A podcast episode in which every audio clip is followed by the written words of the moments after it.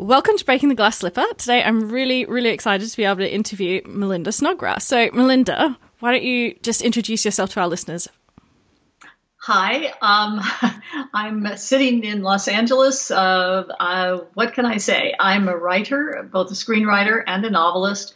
I'm a recovered lawyer. I used to practice law, and I realized that while I loved the law, I hated lawyers. So I ended up switching into writing. Um, uh, I've been a singer. I studied opera in Europe, oh, wow. uh, and and I ride dressage. Uh, I have two Lusitano horses. Um, so basically, I didn't know what I wanted to be when I grew up until I figured out that writing was absolutely what I wanted to do for the rest of my life.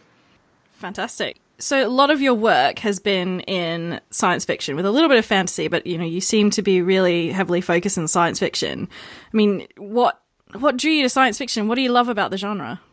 I I loved it from the moment I could read. My my father taught me to read before I went to school, and the first book he read aloud to me was Twenty Thousand Leagues Under the Sea, and and he was wise. He skipped all the sort of fish stuff that was boring for a child, but read all the great stories and the, the mystery of the Nautilus and who you know who was Captain Nemo, and I fell in love with it. And then the first science fiction book I read was A Princess of Mars, and um, it, it just swept me away. And then I moved on to Heinlein, Have Space Suit, Will Travel, which is still a novel that whenever I'm sad, I go back and reread it because it just, it gives me faith in humanity again and gives me hope and makes me happy. Um, and then I sort of graduated on from there in Norton and all the rest as I discovered, but I've read it my entire life. Um, I think it's that sense of possibility and – and I've always wanted to go to the stars. I mean, when Star Trek first came on the air, it was like, oh my God, this is my dream, you know, to see these spaceships and um, and and so I've always preferred that. I mean, I think fantasy fantasy is I, I can enjoy it, and I have a lot of friends who are wonderful fantasy writers, but it feels conservative, um, looking for a time when when people knew their place and there was an order to society.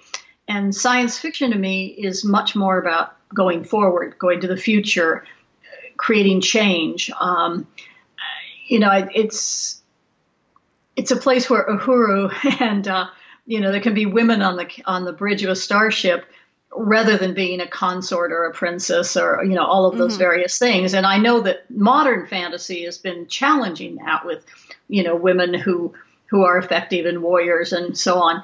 But I still feel like at its heart, it's much more of a of a saver. You know, this is a society I can understand, and I just know I could never write it. I'm also not very good at banquets and clothes, so I I just don't think it's where I would do well. Um, and and so I tend to always go towards science fiction. It's what I prefer to read, and mm. uh, and it's certainly what I write. I mean, for me, why I've always loved science fiction, again, more so than fantasy, um, is it's the way it's generally quite. You know, it's a social commentary a lot of the time, and you know, again, with like original Trek, you had all that the commentary about the the racial issues that were happening at the time, and you had it. It's kind of a way to get people who might not see the issues within their current society to like look at outside the box and basically you know shine a light on it.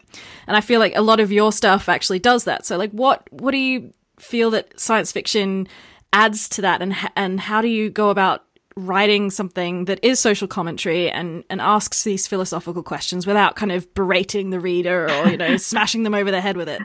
Yeah sticking your face through the page and screaming at them. Yeah i hate that.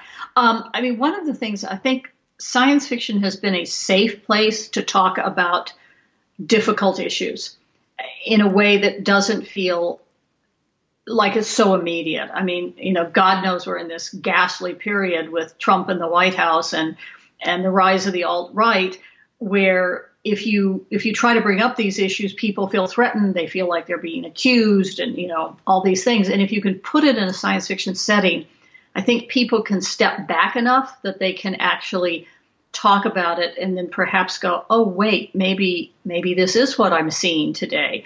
Um, the way I try to do it is, um, well, I try to make it entertaining. I try to make the story and the the journey for the characters more important than the point I'm trying to make because mm. that, that's sort of like the third level. If, if it's like strata in geology, you know, the first thing is who are these people?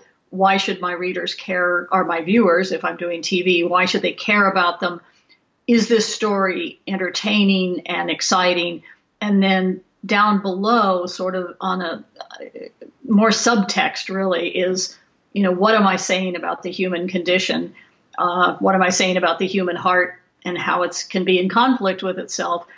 But I have to keep it a little farther down because otherwise it does just become a polemic, you know, and nobody mm-hmm. wants to read that. Um, I mean, for me, it's always been about characters. I usually I get an idea for something because I I see the person in an interesting situation, and then I want to know how they got there and so then it starts to come together for me. I mean, what do you feel? So, I mean, what was it, a year or so, maybe longer No, Oh, the years fly by. But uh, Ursula Le Guin uh, was talking about how, you know, science fiction has, it's sort of so concerned with dystopias and it's all very pessimistic. And, you know, one thing that as a kid, when I first discovered uh, Star Trek and, and sci fi in general, like, you know, even Star Wars, you know, space opera, whether or not it's fantasy, sci fi, let's not get into that debate. But it was kind of, it was always optimistic. And I liked that and it kind of gave me hope. Whereas I find a lot of science fiction these days is pessimistic. I mean, how do you feel about that? Well, I, am not. I'm not a, a, fan of that. I I think the whole strength of science fiction and the reason that even in downturns of the economy, when people weren't buying books, the sales of science fiction books stayed pretty steady. And I think one of the reasons for that is that it was a place for people to go, it can get better. We can improve. We can become a united species. We can have the stars. I much prefer optimistic science fiction. Um, dystopias, I mean, for one thing, I think it's it's easy to write dark. It's mm-hmm. easy to write violent. Um, it's less easy to write something that doesn't come across as Pollyannish, or, but I think it's more of a challenge for a writer, and I think it's it's. There was a movie that that failed utterly called Tomorrowland, um, a Disney oh, film yep. that just yep. came out, which and I I loved that movie. I thought it was fantastic, and the whole concept of you know which wolf do you feed, and I think the more we feed the dystopia, the more hopeless and the more angry we become and the more separated from each other. And I like to try to to try to say it can get better. We we have these we have a chance. We're we're an incredibly creative species. Um, I mean, you know, we we can paint the Sistine Chapel and Mozart can compose Don Giovanni and we can send rockets to Mars. I mean, um, let's focus on that rather than all of this negative. Um, yeah, we've made some terrible mistakes. We we may have gone past the tipping point with climate change, but I believe that we can find ways to cope, and uh, and I think that's where we ought to be ought to be talking and looking and writing about rather than than going to the dark and oh it's hopeless and we're all going to die. I mean. We all know we're going to die, but the reason the reason we want stories is because stories go on, and there's this sense of to me optimism that uh, you know it, it, it's it's in Lord of the Rings. You know, when Sam says to Frodo, "We're in this big story, and our part will end, but the story goes on." And I, that's why I love my career. I love what I do for a living. So let's uh, switch gears a little bit. So you have made a career out of screenwriting. You write novels, short stories. You work in contributed worlds. I mean, how do you even go about compartmentalizing that and like and you know the different skills that you have I mean, which do you do you have a favorite to write in? Do you how do you manage that switching between the the formats? I i think it uh, keeps me fresh and it keeps me interested for one thing but i prefer screenwriting. I love screenwriting because trying to do tell a story with less where you don't have internal dialogue and you can't it, it all has to be done um, with with silence and sometimes with fewer words, I think is very challenging. I really really enjoy doing that. Um, for me, short stories are terrifying. I uh, I don't think I'm tremendously good at them. I try to get better with each one I do, but I think they're I think they're the most perfect little jewels and people who can really do them. I, I can get away with it. I write for a series called Wild Cards that that I co-created and co-edit with George R. R. Martin. And I think again because Wild Cards has this sense of being a big ongoing story. I, I, think of it as an episode of television. I drop in one of my stories and it's like one of the episodes. And so it doesn't feel as challenging as as these sort of perfect um, short stories. I mean, like like um, the short story that was the basis for Arrival. I mean, that was like a piece of art, and I could never do that. Um, and novels are fun. I just I'm not tremendously fond of description, um, and that's the thing. My my writers group is constantly saying, "Great dialogue, Melinda, but where are they?" you know, and uh, and so I have to constantly remind myself to think of the five senses and and ground the moment because what I love is to put characters in a scene and let them talk. I think human communication is the most fascinating thing. I think I was born to be a screenwriter, and and um, you know, fortunately, I got the chance because all of my books had been heavily the dialogue heavy, and then once I went to Hollywood, I was like, oh yeah, this is this is uh, this is where I want to live. I like this a lot. So, how did you get into screenwriting? How did you break into that? Well, my entire life has been people saying to me, I think you could do this if you tried. I started, I quit being a lawyer and started writing novels because a friend of mine, Victor Milan, said, I bet you could write if you tried. So I did, and I had spent a few years writing books. And then my friend George, uh, Mr. Railroad, um, had gone off to Hollywood first to work on the new Twilight Zone and then on Beauty and the Beast. And he called me one day. Uh, I was back home in New Mexico and he was out here in LA. And phone rings. It's George, and he says, "Hey, Snod." Um, that's what he calls me. I, I think you'd be pretty good at this screenwriting thing because you need, you know, crackling dialogue. You need a really strong sense of plotting, and I'm I'm quite good at plotting and uh, and an ability to sort of tell a story very concisely. He said, if you write a script, I'll show it to my agent.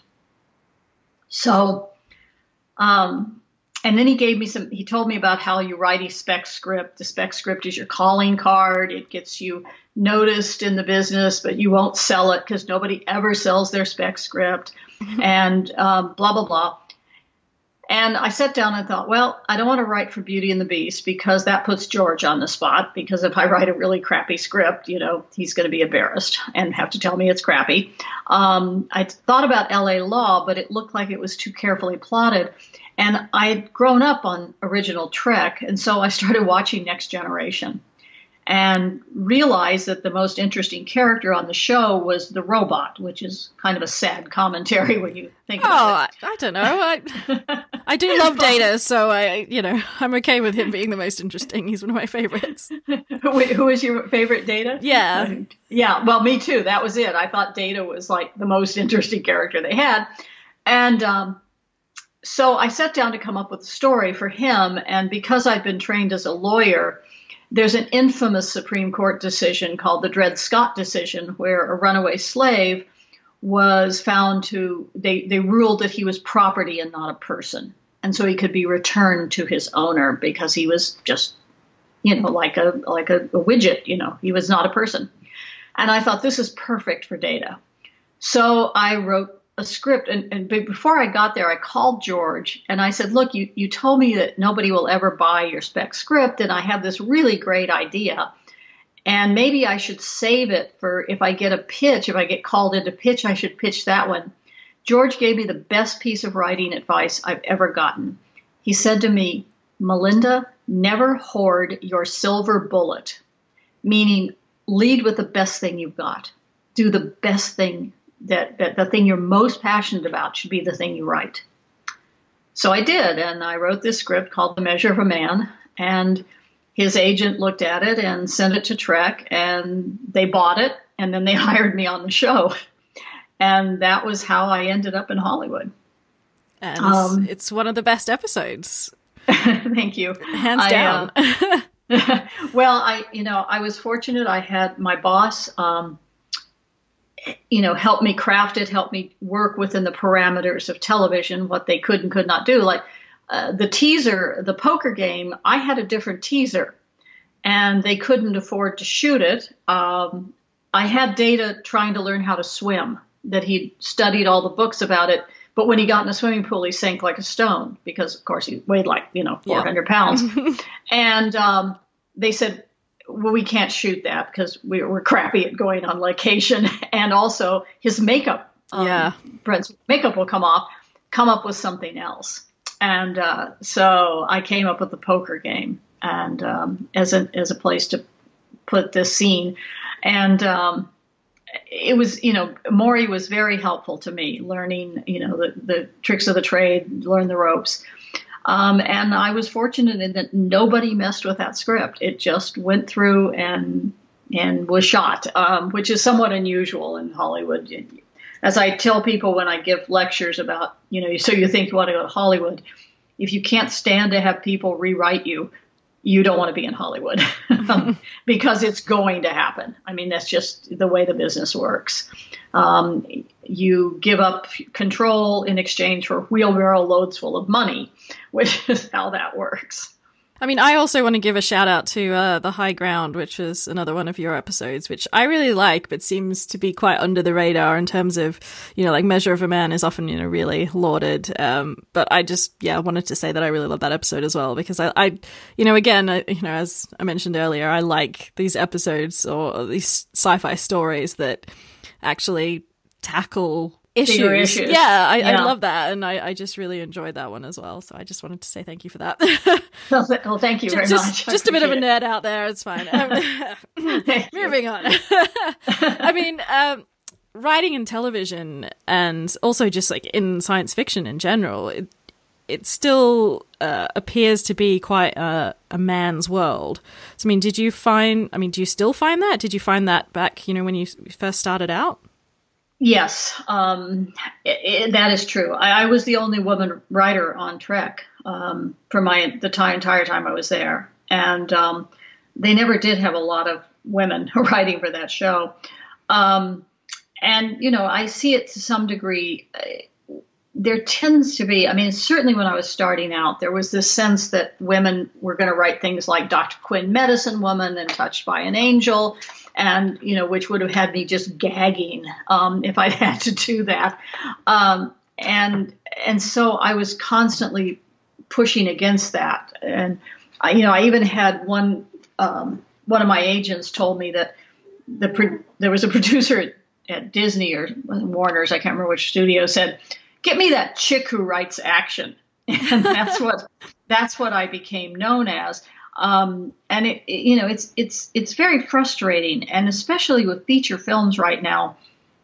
I mean, this is the golden age of television. This is the best television has ever been, and and and features have just become about the next fight, the next explosion, mm-hmm. and there does seem to be this impression that women aren't good at that and the, the reason people are getting sick, I mean, you get sick of CGI, of special effects. You want you want something that's meaningful, that moves you emotionally.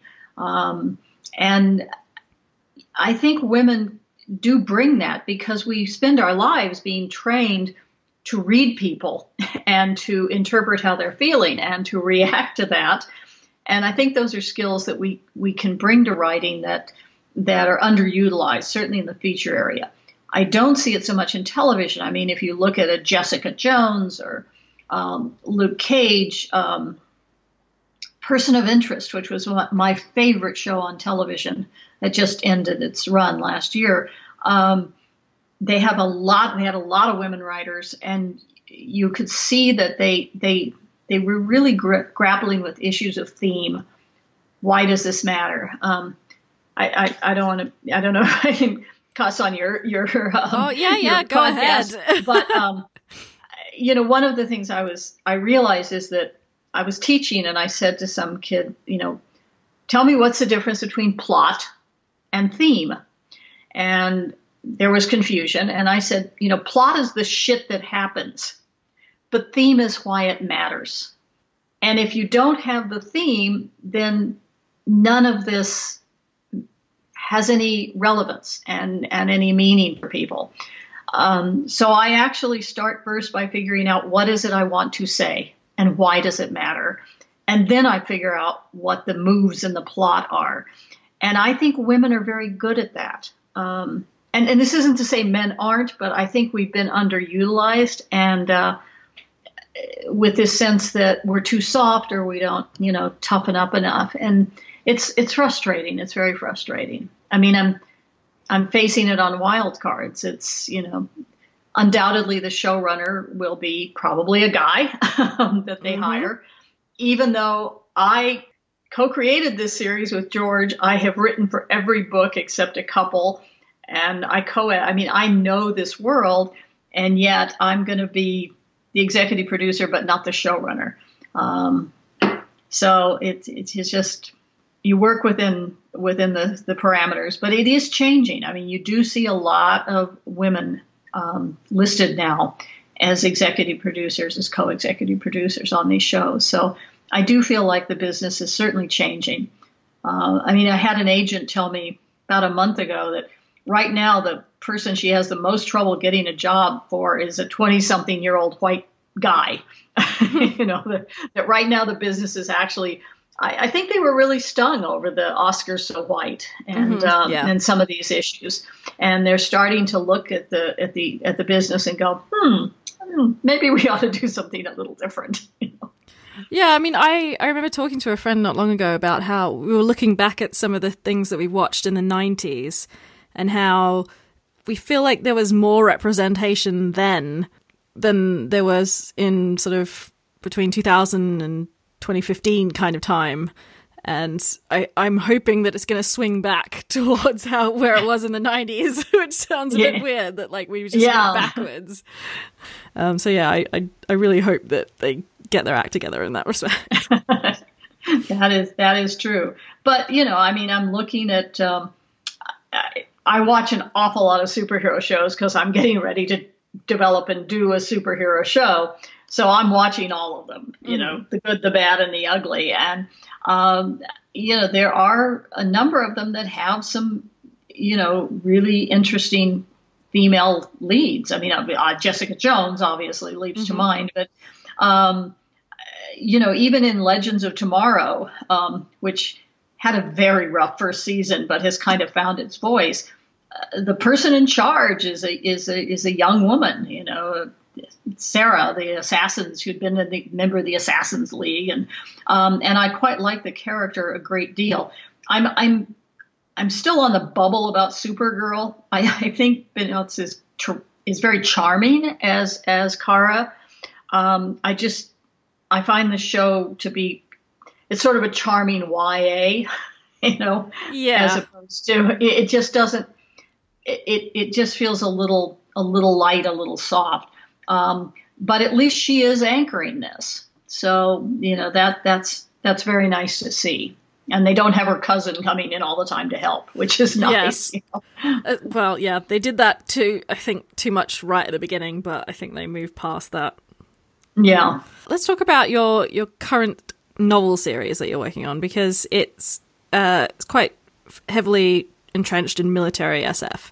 And again, this is kind of a realm of science fiction that is even more of the boys' club within the boys' club. um, so, I mean, just before we start talking about it, do you want to just give us like a little recap of what what you the premise of the series is? The premise of the series is that human beings are paranoid and the meanest monkeys in the universe. and that we went out into the universe, realized there were other species living there, immediately freaked out and kicked the shit out of them. Um, because I actually think that would be our reaction. yeah. and and as a result, in an effort to you know prove we're were worthy and tougher, we went back to a sort of ridiculous aristocratic system, which I have everybody acknowledge that it's an absolutely stupid system of government to have nobility and so forth, but, but it was done for a particular reason. And the story is about two people separated by class, and it spans decades. It starts when Mercedes and Tracy Thracius are 18 years old, and it follows them through their lives into their mid 50s. Um, and I plotted the entire thing, so I knew exactly what was going to happen. And it's basically a meditation about issues of class and women's power, women's position in the world. Because I think the one thing that has become abundantly clear is that our gains as women are very fragile. Mm-hmm. If you remove from us our ability to control our own biology, if you don't allow us to be educated, if you force us into certain roles, um, we lose everything. And I think it could happen very easily. And I, I predicted a, a universe in which settling alien planets is not safe. It's dangerous, and women can bear children, and therefore um, we lost a lot of our gains. And so it's about a young woman who's being forced to take on a role that she never expected to, and uh, was not groomed for. She assumed she would be a wife and mother like every other noble daughter, and instead she's going to inherit the throne. She's going to become the Empress of the Solar League. Um, and my hero is lower class kid whose dad is a tailor and um, wins a scholarship to the military academy, and they meet, and it's it's a love story, but um, a love story with all these other issues flowing around it. So I need an elevator pitch. I haven't actually worked out an elevator pitch for it yet. You know, it's sort of he's the Pope, she's a chimp, they're cops. You know, I, I, I, need that for this series, but it's it's a, kind of a bigger thing because I'm looking at all these various issues. Yeah, I mean, you know, as it is, sort of when you because you have like the military training school. I mean, this feels like very entrenched in the kind of tropes of this genre, um, and yet you're playing with that as well, kind of turning it on its head. I mean, have you had any pushback or like? I haven't actually. Um, I, I, was trying to be subversive because yeah. I wanted to see what would happen, and uh, I, I, had I saw. I don't read reviews. I, I think that way leads madness. You know, mm-hmm. I just do my thing, and uh, but I did one did float by. I think my editor sent it to me, and I feel like I ought to at least look at it. And this woman said, I think she said, I was prepared to hate this book. okay, and she said, and then I realized that she was completely undermining and being totally subversive and i ended up really loving it. And i went oh good you know yay. Um, i haven't heard anything from sort of the the um, the, the the sad and rabid puppies you know? Yeah. Uh, none of them seem to have noticed me or they're just ignoring me. Um, but I, I, don't really know how men like it or don't. Um, but i just uh, I, am keep doing what I'm doing. I because I wanted to discuss these issues. I, I think I think uh, income inequality in class is um, it's it's and you know, there's a version of racism and that the aliens are all oppressed by oppressed by the humans and uh, there there's just so many things that I see in our world today that I could I could talk about in these books and I'm enjoying doing it. I love science fiction, as we've established, and I, I love you know love even the the kind of the dodgy ones. You know, I'm I'm thinking um what is it uh, Forbidden Planet with Leslie Nielsen? Oh yeah, yeah the the Tempest uh, yeah. sci-fi version, but which is yes. hopelessly misogynistic. But it, I still you know I still enjoy it for what it is. Um, but so what are some of the the worst examples of um, you know these tropes against with women, especially in like military SF that you were trying to subvert? I think. Well, there's a whole series of them where they try to have a woman in them to make it seem like they're not, and they're just men with boobs. Um, those really bother me, you know. Yeah. Um, because women do react differently. Um, I mean, they're, they're, partly training, and I don't know, maybe some of it's brain chemistry. We don't know for certain. So we're just beginning to figure out the brain. Um, so that's one thing that bothers me. I, I, know what you mean about Forbidden Planet. I hadn't watched it in years, and and George was showing it at his little movie theater in Santa Fe, and I was just I I was both horrified and giggling at the whole thing at you know what is this you're doing? Oh my, oh God, oh God. Um, I'm trying to think. I mean, I I don't tend to read books that make me crazy. So I'm, I'm trying to think if there are any films recently. Um, yeah, well, I mean, so like an example yeah. for me of one that's done well, which I think is rare, um, is you know from George uh, with Brienne of Tarth, where you have someone who is yeah both masculine and yet she's not. She's doing that thing where they because a lot of the the, the, depictions of women like this is that you know she's a warrior and therefore just becomes a man almost completely rejects the feminine and she yeah. almost does that but yet somehow manages to walk that line of of still being a woman and i think that's very rare where you get yeah, yeah and i i just don't know how he did that i'm, I'm quite impressed with that one um Well, and I also think I, I blanked on the actress's name. I think she has done an amazing job. Um, in the scenes when when she looks, you know, she loved Renly, and then when she looks at Jaime, at, from gone from hating him, there's a certain yes. amount of I want to help, you know, I want to help you.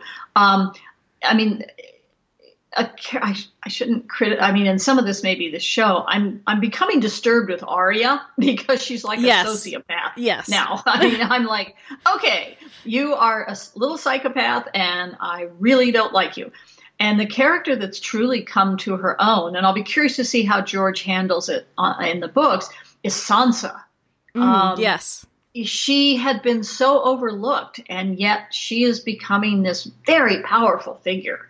Um, and without swinging a sword. And I think that's also because the ability to move people and negotiate diplomacy and economics have can be a place where a woman can have huge power too without strapping on a machine gun you know mm. um, there's a way to exert power and influence without having to be a warrior in the traditional sense um, rogue one i loved rogue one um, the new star wars movie um, you know, Jyn is a woman who em- embraces her destiny, you know, and I I really really like the film. Um, I, am just trying to think books. Um, I don't know if you've read Max Gladstone. He is technically no, but... a fantasy writer. Yeah. Um, but they're the most interesting fantasies I've ever read, and almost all uh, so many powerful female characters in his work.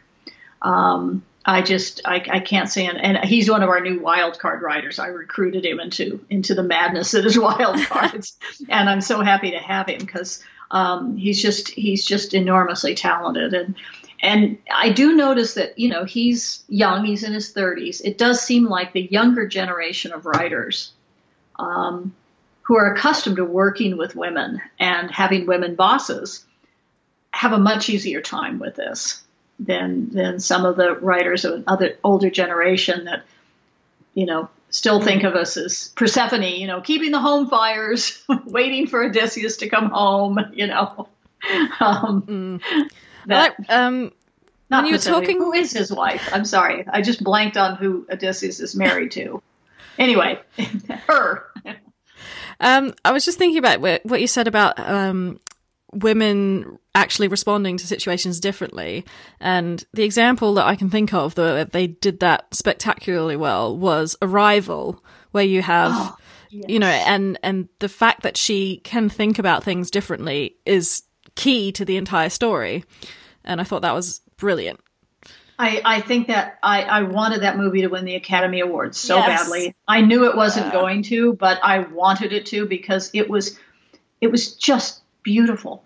And, and there's one moment of action um, because one man becomes so terrified, you know, and does something violent, and the rest of it is about is about people thinking and feeling and reacting. I mean, I just and and the willingness to embrace pain. I mean, it's interesting that so many of the movies this year, but you know, Arrival and Rogue One in particular, are about the ability to accept the inevitability of loss. And, you know, there was, it was bittersweet um, and very beautiful.